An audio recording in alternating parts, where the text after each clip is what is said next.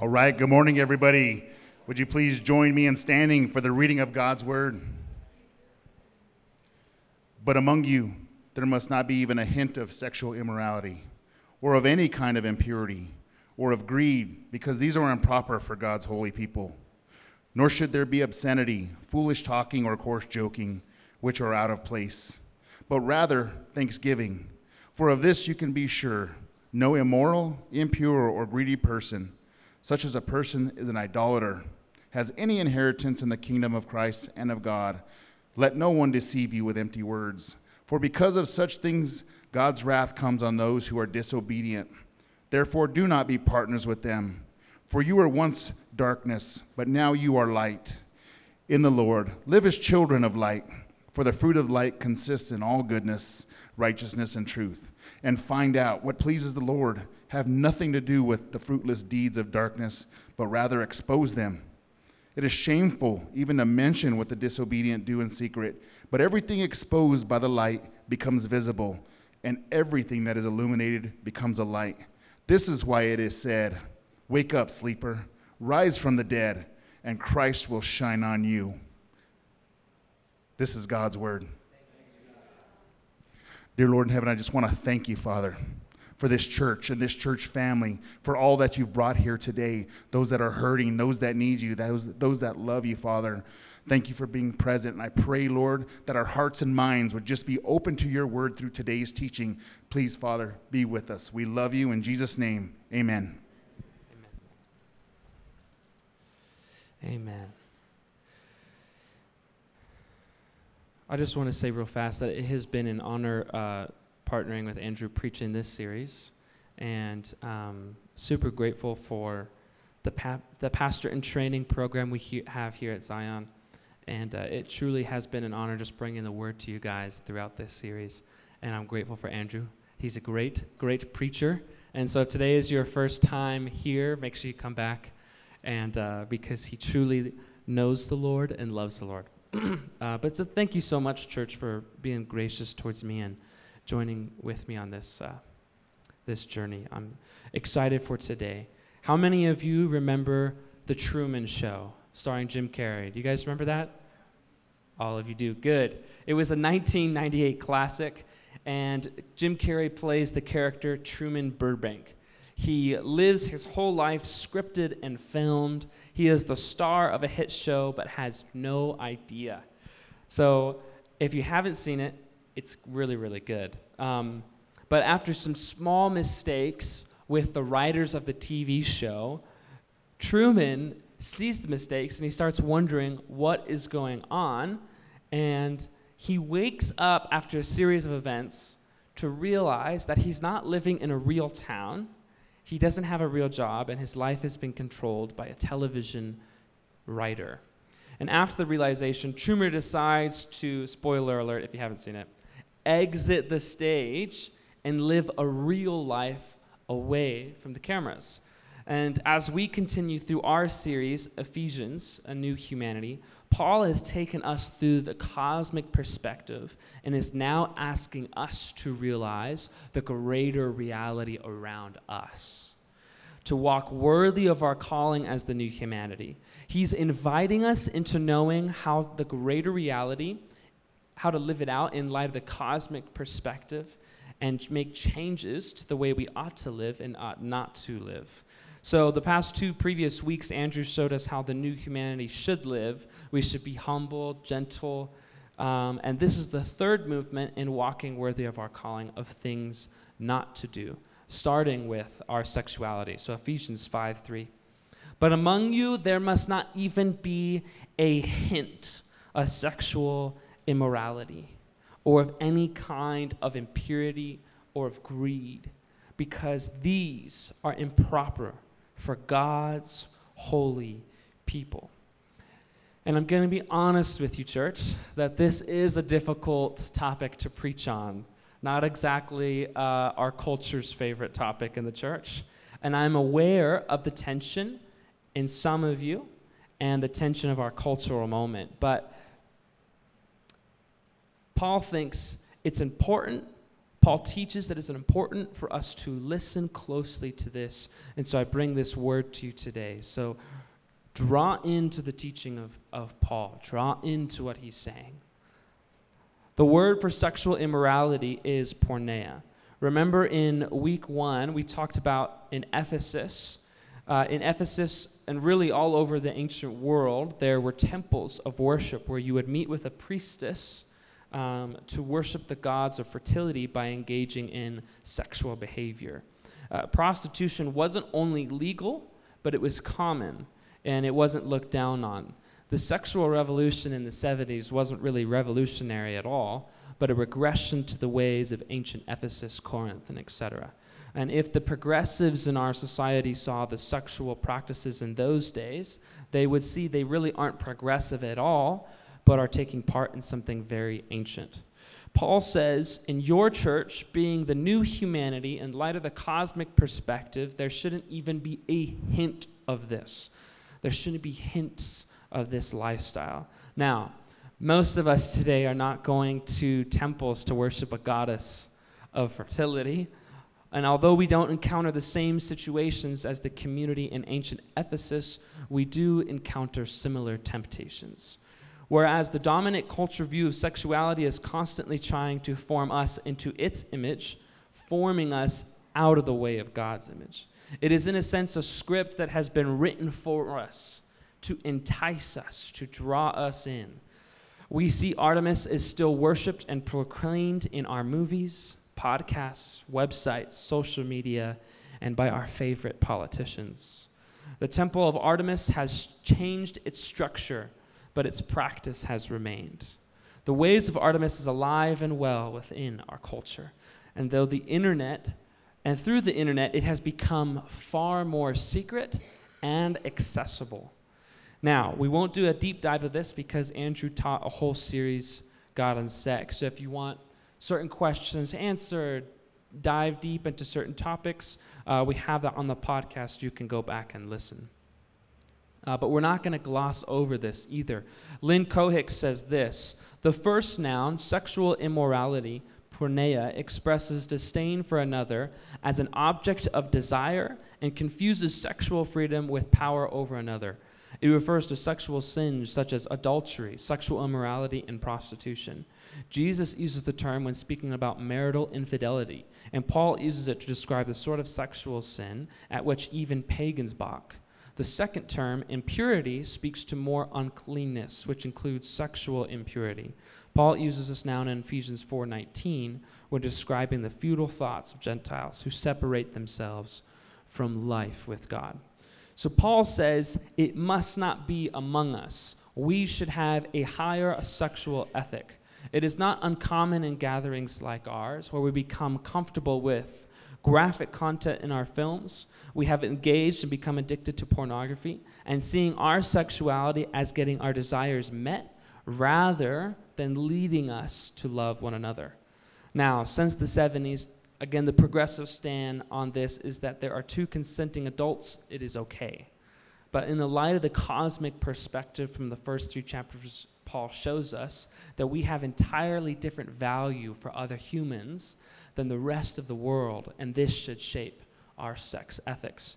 Like Kant said, Immanuel Kant from the Enlightenment, he said, we should not use others to get what we want. For some reason, in today's day and age, the phrase of two consenting adults is saying, well, if we both want to use each other for our own pleasure, then it is okay. You use me, and I will use you. Paul says this should not be the case, and takes a step further in saying, not even a hint of it should be found among you. Because humans deserve so much more value than being a means to our own sexual end. And whether it is only in our thoughts, only in what we look at, or if someone agrees to it with us, we know humans deserve to be treated better. They deserve value. And we also know from the Me Too movement, the scandals of corporations across the world, that even when someone says yes, they do not always mean yes. So I want to be gentle with this.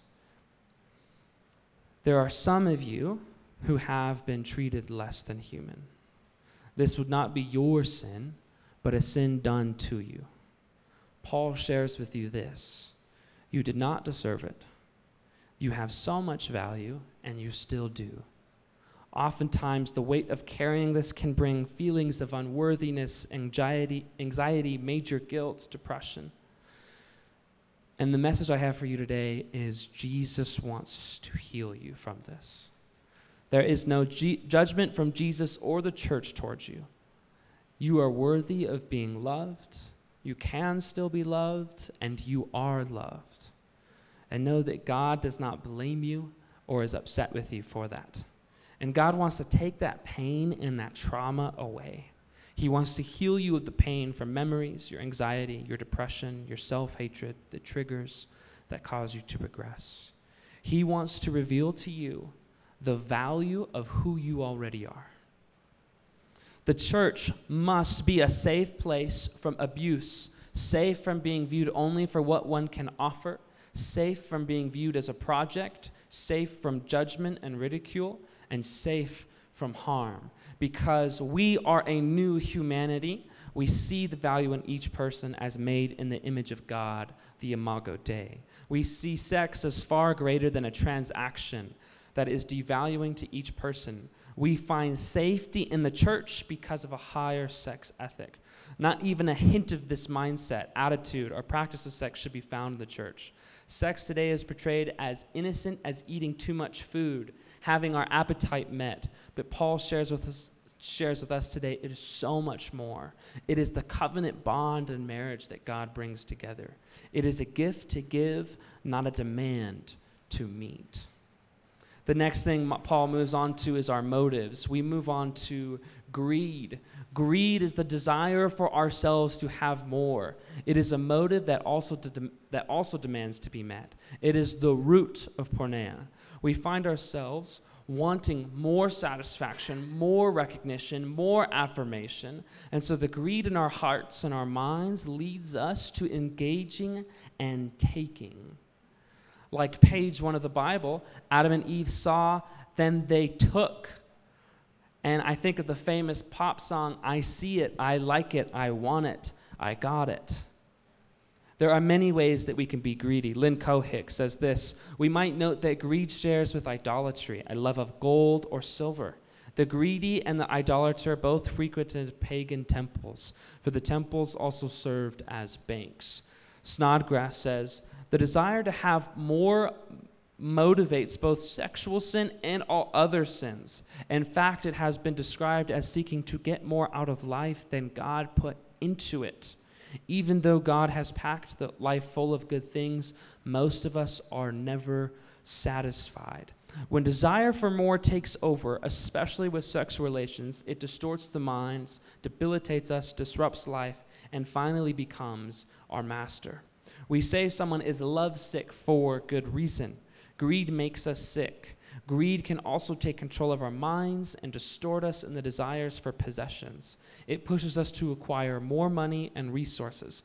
We never have enough. If lying is the enabler of sin, greed is its origin. Now, you may be someone who is greedy with your money, greedy with your business, greedy with your time, greedy with your family, relationships, sex, or more. Greed is not only accepted in our culture today, but celebrated with famous quotes of like, treat yourself, you deserve it, and you only live once, take as much as you can. We see what greed does to the multimillionaires feasting on their yachts with big corporations as their employees have a hard time paying medical bills. Can we see it in our own lives? Can we see those we have forgotten around us? Paul says this should not be the case.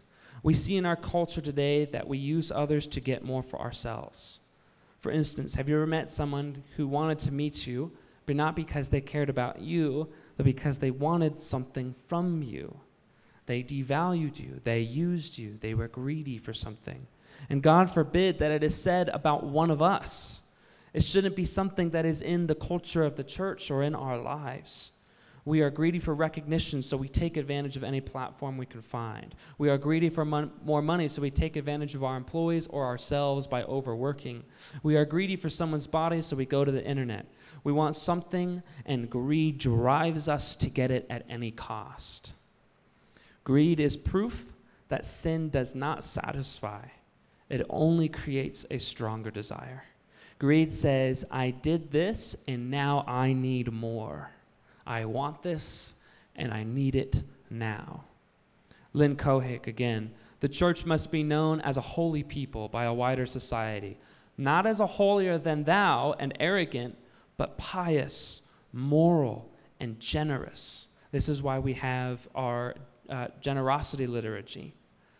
We are a new humanity church, and we see the value of each person made in the Imago Dei, made in the image of God. So we do not take for ourselves to have more when those around us have less. Greed is also a sort of pride that makes us believe we have earned it or deserved it. And not only are we holding back from giving to others, but we also steal what is not ours, what we do not deserve. Paul says it is improper for the new humanity because that is not how people should be treated. So church, what are our motives? What are we allowing to drive us? Ephesians 5:4, nor should there be obscenity, foolish talk, or coarse joking, which are out of place, but rather thanksgiving. Paul goes from what we do and what motivates us to then how we speak of others and of what is in our lives. What culture we are creating with our words. Obscenity is the Greek word, I'm pretty sure it's pronounced eskrates, I think I'm pronouncing that correct. Foolish talk, moralagia, coarse joking, eutrapelia.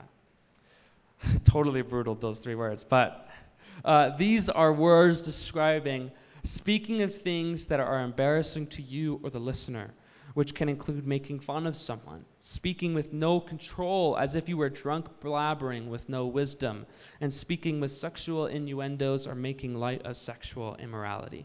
Snodgrass says, coarse joking suggests something easily turned, a double entendre, speech innocuous in itself, but turned to have indecent intent. Paul says, as people in the new humanity, we are in control of our actions, our desires, and our tongues.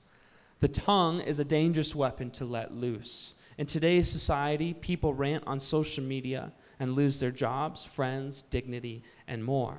Oftentimes you will hear, I'm just joking, don't be so sensitive. When in the previous week, Andrew talked about in Ephesians 4:29, Paul says, only talk if it's going to build someone up, that it would be graceful for others to hear, and there would not be corruption in your words. We can lose control of our tongues so quickly that we tear someone down in the process. Even in the church, people have said offensive things with no wisdom, no restraint, and no gentleness. There has been a lack of control over the tongue, and we have seen the consequences. No control over it all can lead to destruction. James 3:5 says, likewise, the tongue is a small part of the body, but it makes great boasts. Consider what a great forest is set on fire by a small spark. Paul is going over our speech because it will affect your day to day. There is the cliche, words create worlds. Have you heard it? Paul says, and if you have any understanding of the greater reality around you, why would you talk like a fool? Ben Witherington says, it refers not to speech that lacks intelligence or education, but speech that lacks wisdom or a godly perspective on life. Cohick goes on to describe that poet-writers used to excuse their vulgar talk through poetry and that it was necessary for the art, arguing that what one says in the art is far from the reality of who they are. Paul says, what you speak is a part of who you are. Jesus' words are this in Matthew 12:34, you brood of vipers, how can you who are evil say anything good? For the mouth speaks what the heart is full of. When we are constantly putting people down, joking about sinful behavior, what is it revealing in our own hearts? Lynn Cohick says, and she's great, doctor in Texas, studies theology and all kinds of other stuff. She's incredible. Paul knows that words do things. As when God spoke to and creation came into being, Jesus declared that words matter, for they reflect the heart. Therefore, Paul not only addresses sexual immorality and greed, but he also challenges improper, vulgar speech as antithetical to Christian witness. Paul warns the Ephesians that vile speech is unfitting for those in the family of God. He asserts that vulgar, tasteless, and coarse comments must be banished from the believer's community. None of these actions and conversations represent God and his gospel. In fact, they make a mockery of it. So we see that Paul is trying to show the believers here that their speech is important and more important than we realize.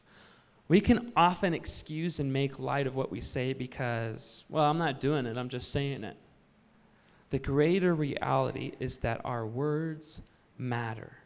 They can affect our minds and they can affect the people we speak them to.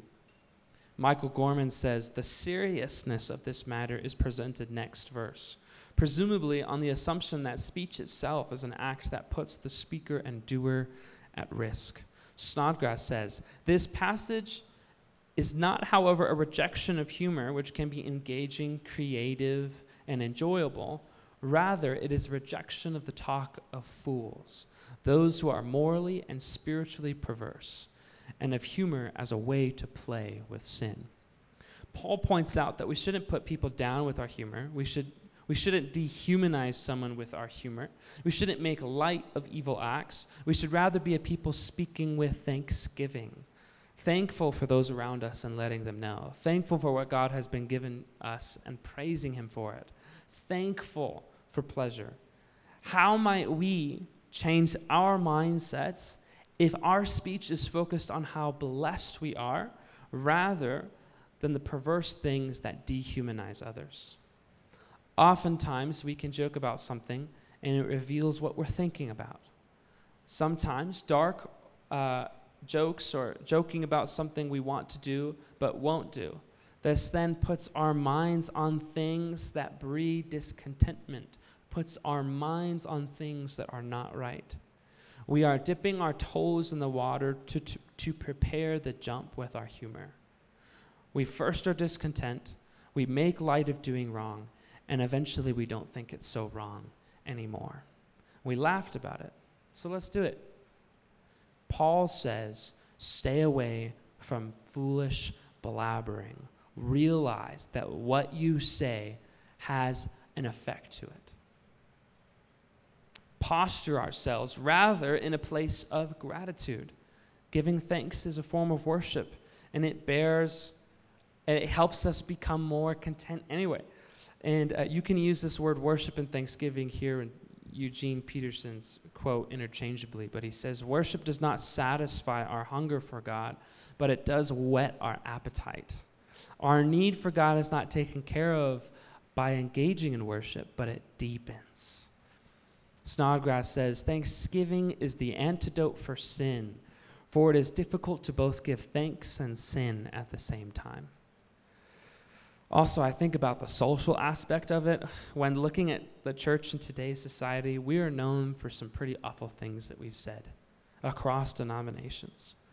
What if Zion City Church became known for always being grateful? What if our posture was a place of gratitude? So Paul continues with leading to a warning that if you do these things, here is your warning. Ephesians 5:5 through 7. For of this you can be sure, no immoral, impure, or greedy person, such as a person is an idolater, has any inheritance in the kingdom of Christ and of God. Let no one deceive you with empty words, for because of such things God's wrath comes on those who are disobedient. Therefore, do not be partners with them. So, Paul reveals what all of this truly is. It's worshiping things over God. At its root, it's not just desires that become out of check, but we now worship sex, ourselves, instead of God. Our speech is a sign and indicator that our hearts are dark. Ben Witherington says this about Paul. Paul adds that insatiableness, rapaciousness, and excessive desire to have or to obtain is a form of idolatry. Anything or anyone desires or loves more than God becomes an idol. It's easy to make an excuse. It's easy to stick up for what we truly love. I mean, we may not go to the temples like the Ephesians could have, but we worship our own idols. The gods of sex, greed, and platform have left us sick, desperate, and choking for air. These are our gods. Have they failed you? Paul goes on to say that there will be no inheritance for those who are like this. You can be sure of it. So what does that mean? The plans that God has for you in this life to be a part of the new humanity and conquering the powers, well, everything we talked about before, and more can be altered by these acts that we commit. You can miss out on the kingdom here and now and in the age to come. Peter O'Brien says, the apostle is not asserting that the believer who ever falls into these sins is automatically excluded from God's kingdom. Rather, what is thought of here is the person who has given himself or herself up without shame or repentance to this way of life. Lynn Cohick says, in this verse, he focuses on individuals who chose these sins, while in 5:3 he focused on the actions. Paul casts a wide net in describing sexual sins, knowing that such sins often include violence and abuse of power. The actions are insupportable, and those who do such actions will not share in God's inheritance. So, is this verse saying that we can lose our salvation in Jesus? Short answer, no. But rather, Paul is asking if you know what side you're on. Does the kingdom of God matter to you? Do you want to be a part of it? Then don't let this run your life. Remember, salvation is a free gift, but it comes with a responsibility. And if these things don't matter to you, then maybe this is the revelation in your own heart right now of what side you land on. This is the time to self-evaluate. Who do I really worship? What do I really believe? Since the kingdom is both here and on the way, what would it look like to miss out on the reality of the kingdom today by engaging in idolatry? Am I engaging in acts that keep me from experiencing, living in, and seeing the kingdom of God around me today? And if these things are more important to me now, will I even be included in the coming kingdom, the fullness of the kingdom? Lynn Cohick says, the semantic range of the term inheritance includes both the present actuality and a future experience. If we believe we are citizens in the kingdom of God and a part of the new humanity, then let us take on the responsibility in that. Sexual sin and greed harm others. People are made in the image of God. Paul said earlier, we need to be humble and gentle so we don't become greedy, which is a form of pride, thinking you deserve something and forcing anyone to give it to you.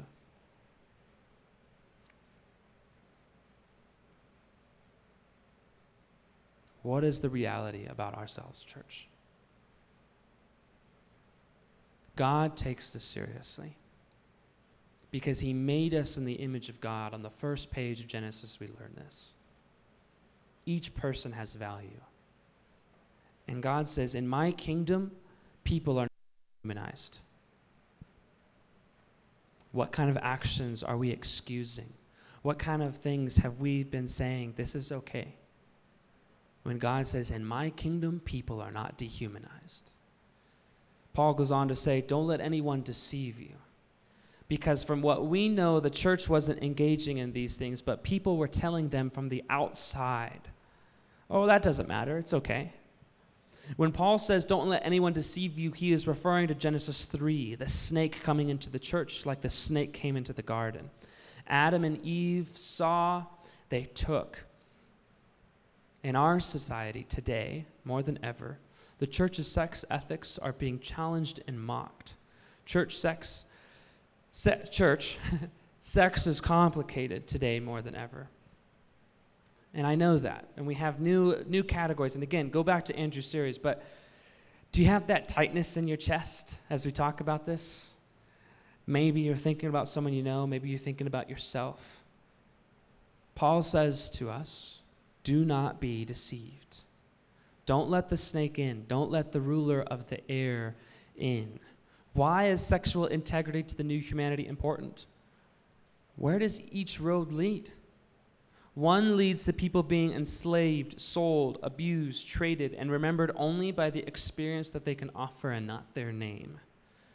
If you don't believe me, go to the dating apps. Do you see how we can be tricked and deceived? Following Jesus, we obey what he says and see the world as he does because we know that we can be manipulated. We don't continue seeing and taking just like Adam and Eve. Like Truman in The Truman Show, living our whole lives believing one thing and then realizing it was all a lie is what Paul is asking us to wake up to. The snake wants to deceive us.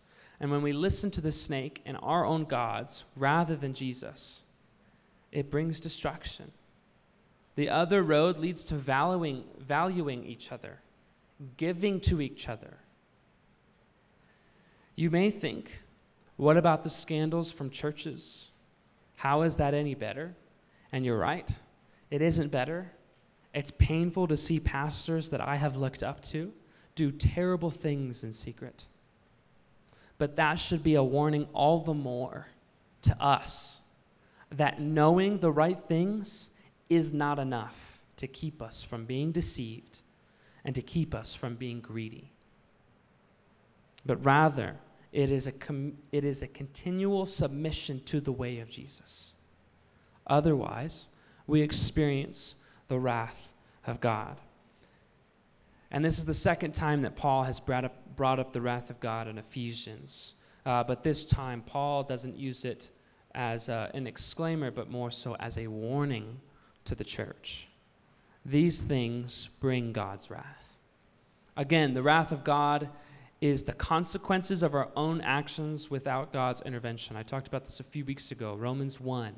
God's wrath is people sinned, and God said, okay, I'll let you have the consequence of the sin. It's like the child being like, don't touch the stove, don't touch the stove, don't touch the stove. And the only thing that's going to get the child to learn is if they finally touch the stove, and they're like, oh, that really hurts. I shouldn't have done that. That would be the parent's wrath on the child.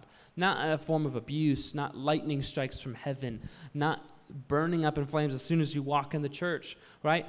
But God's wrath is saying, your will be done, rather than his own will. Lynn Cohick says, God's wrath reflects his concern against idolatry and his desire for relationship with a holy people called into fellowship with him. The wrath of God was the counterpoint to his love, his response to that which is unlovely and unloving. N.T. Wright says, God's wrath is built into creation itself. There are certain ways of behaving which are so out of line with the way that God made the worlds, and humans in particular, that they bring their own nemesis. Sexual misbehavior comes into this category. This is something we can experience, church. It is the consequences of our own sin, the wrath of God, where we let go of God's good plan, and eventually God lets us go into our own destructive plan. How sad would it be if our greed got us what we wanted? Sexual immorality, greed, treating others as a means to our end, using humor to minimize our sin, using humor to minimize someone's value, these things bring the wrath of God. And this should show you how much God values us, that when we devalue each other, he takes it as a serious offense. So right now, God is inviting us to see sin as he does. It brings separation between us and God. To see other human beings with value as he does is the alternative, but repentance is required. In the new humanity, this is our theology, that we let it shape the way we live. We don't do these things. We don't mistreat people like this. We don't make light of evil in this world. We don't even partner with those who do, because the consequences are far worse than the gratification that only lasts a short bit. Paul mentions partnering. What does he mean by partnering with them? He explains himself in the next verses, starting in 8. For you were once darkness, but now you are light in the Lord. Live as children of light, for the fruit of the light consists in all goodness, righteousness, and truth. And find out what pleases the Lord. Have nothing to do with the fruitless deeds of darkness, but rather expose them. It is shameful even to mention what the disobedient do in secret. But everything exposed by the light becomes visible, and everything that is illuminated becomes a light. This is why it is said, wake up, sleeper, rise from the dead, and Christ will shine on you. Paul says we weren't just in darkness, we were darkness. We were living in, walking in, and creating darkness around us. In the ways of this world, there is darkness, where people misuse each other sexually for self-interest, where people are greedy and hungry for satisfying every desire they have, where situations in people's lives are dulled down to a joke. But now, we are the light in the Lord. And in the light, we see the value of each person as he does. We respect them in ourselves. We give rather than take. We serve rather than enslave. We encourage each other and are thankful for what we have rather than exploit, joke, and corrupt things with our language. And this is interesting because Jesus is titled the light of the world. And Paul says that you and I are the light in the Lord. Paul is once again showing you your value, telling you your identity, like he's been doing this entire book. And he is reminding us of what he has been reminding us this entire letter. You are the light of God in the world. You are here to expose the darkness, to shine your light. This is who you already are in Christ. This is not something you have to work towards, but this is a responsibility that God has given you. Salvation, the new humanity. So you and I, let us be in Christ. I say this to those who have been abused in the dark. You are the light of Christ. Expose the darkness. I say this to the one who doesn't feel good enough, smart enough, young enough, old enough. You are the light of Christ. Expose the darkness. Michael J. Gorman says, believers are to walk as what they are, children of light, doing what is good, seeking the Lord's will. And we must take that responsibility seriously. I had a few people ask me in week one, when I said that we don't engage in the culture wars, we don't take part in that, we stay a non-anxious presence while others are anxious. And they said, well, when do we stand up for things that are wrong? In these moments, as we shine our light with our good deeds. And Paul's going to go into that next. Snodgrass says this, Christians are the light in the Lord. Once again, this is a question of identity and the geography that determines identity. Christ, in whom we live, determines our identity. From such a high understanding comes a high morality. Paul continues the idea, don't partner with them and have nothing to do with the fruitless deeds of darkness. Do not partner with them in deeds of darkness. Do not support, indulge, or celebrate in it. A lot of people have taken these verses to start like little clans outside of town and try not to speak to anyone who isn't a Christian ever, unless they're, preaching at them and judging them. They judge and they have the holier-than-thou mindset. That is not at all what Paul is referring to here. And I can think of people with sexual immorality in their life. What he's more referring to is have these people come to mind. When he says, do not partner with them, don't partner with them in politics. Don't partner with them by paying for their content. Don't partner with them in following in their lead. Psalm 1 comes to mind. Do not walk in the way of the sinner or sit at their table. It's not saying don't take the same highway as sinners and don't eat with them, but rather it is saying do not follow down the path of sexual immorality, greed, and foolish talk, and do not eat like no one else is hungry. Snodgrass says, far too often when we think of separation, we think of a geographical distance rather than distinction in lifestyle. Separation may indeed be the wrong word. It implies distance, but what the text seeks is distinction. Paul had written in the previous letter to the church in Corinth not to associate with people guilty of sexual and other sins. The Corinthians thought he was talking about immoral non-Christians, but Paul pointed out that he meant the immoral who claimed to be Christians. Jesus is similar. His biggest conflict was with the religious leaders, but he willingly associated with those considered immoral. We often do the reverse. We tolerate inappropriate Christian lifestyle within the church and separate from the non-Christian. And we cannot share the gospel if we separate from unbelievers. The light is to shine in the darkness, and then exposing, like in verse 11 and 13, presupposes contact with non-Christians. We separate from sin, not from people. And if we were judgmental, we would be missing the whole point of this text, of what Paul is saying, that we should be valuing people made in the image of God. And I think of Jesus and the woman caught in adultery in John 8. The Pharisees were ready to kill her. They throw her before Jesus and they say, what is your judgment on her? And after Jesus writes something in the sand, the Pharisees walk away. And then Jesus says to her, where are your accusers? Neither do I condemn you. Jesus says, no one is here to bring judgment on you for what you did, and neither will I. We don't come with our heads held high as if we haven't done the same things ourselves, but rather we point out the darkness. We shine our light with our good works. Lynn Cohick says, Paul does not ask that believers censor either other believers or non-believers. Instead, the focus is on denouncing unfruitful deeds. Now, verse 9 and 11, Paul says that the light has fruit and darkness has fruitful deeds. Notice the metaphor. Fruit equals life and light.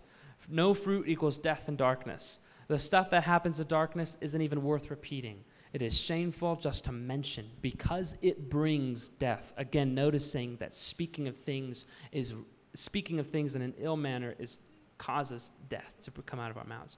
What is talking about our own sin do to us? Do we view it as the way Paul does, saying not even to mention it? Or would we joke about our sin? Do we take it seriously?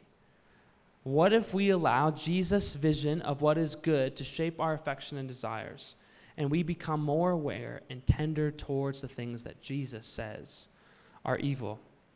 This is some heavy stuff, church. You with me? We doing good? Verse 13, everything exposed by the light becomes visible, and everything that is illuminated becomes light. Paul says, when you are a light and you shine your light on the darkness, you have the ability to illuminate those around you. Christ has illuminated us, and we have become light in Christ. And when we do our good deeds, this is the time to stand up. This is the time to advocate. This is the time to stand up for humanity. We step away from the darkness and we point it out. That is darkness. And we do our good deeds and we bring the Lord brings good fruit in our life. And we say, this is light. You wake up and you start noticing, in light of Jesus' perspective and the cosmic perspective, you're like, oh, there's a reason why sexual ethics matter to the church. It's not that the scriptures are judgmental or old-fashioned, but rather they teach us that every person has value, and I should treat them that way, especially sexually. Oh, and now I see that there's deceptive narratives everywhere in our culture, and it's primarily related to sex and indulging in horrific jokes. I get it now. I see the light exposing the darkness. Like, just go out in your week, the advertisements up to Albuquerque, the TV that you watch, the ads that you see on Hulu, Netflix, all of it. Wake up. See that you are the light of Christ, and that these things bring separation from God. And they bring they separate me from the plan that He has for me, and they have their own destructive plan. I don't want to live as if I am dead. I am alive, as Paul says in Ephesians 2. Paul warns the church that you can experience the wrath of God. And the truth is, church, is that we've seen it happen to churches in our day and age. Zion, listen closely. There comes a point in time when we realize our faith isn't a Sunday morning event, but a way of life. There are greater things for us to wake up to. The people around us are more than sex objects to please us, including our spouses. The greed in our heart reveals our idolatry. The joking we participate in minimizes things that cause destruction. And the world is watching us. And we have the opportunity to enlighten situations. But if we're honest, we join in on the darkness. We have the opportunity for a posture of gratitude rather than the latter. So let me ask you this. Do you see the fruit of light, goodness, justice, and truth in your life? Do you see that you aren't worthless? You are the light of God. How are you sharing it? Or have you been lured into serving the old gods in the dark? Is today your wake-up call? Have you been deceived like Truman in The Truman Show, thinking that everything's revolving for you, around you, and you start noticing, oh, why is that happening? Oh, why are they making light of that situation? Oh, am I being selfish, greedy, prideful? Am I worshiping myself?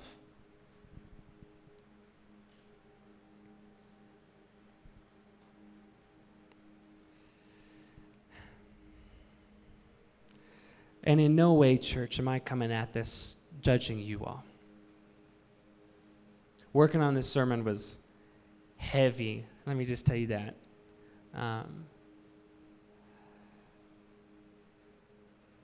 As I was reading it, the darkness was being exposed from my own perception. Guys, the enemy is trying to deceive us. And Paul is saying, wake up. He ends with a hymn, and we don't know where it comes from. But we know that the people knew it, and it was most likely a hymn that they constantly sung together. So I speak it to you guys, reminding you of your value, reminding you of the Great Commission, reminding you that God loves you and trusts you with His mission of restoring the world. Have we been deceived? So let's meditate on these words as I read it. And then we're going to have a time of response. Wake up, sleeper. Rise from the dead. And Christ will shine on you. Wake up, sleeper. Rise from the dead. And Christ will shine on you. Wake up, sleeper. Rise from the dead, and Christ will shine on you.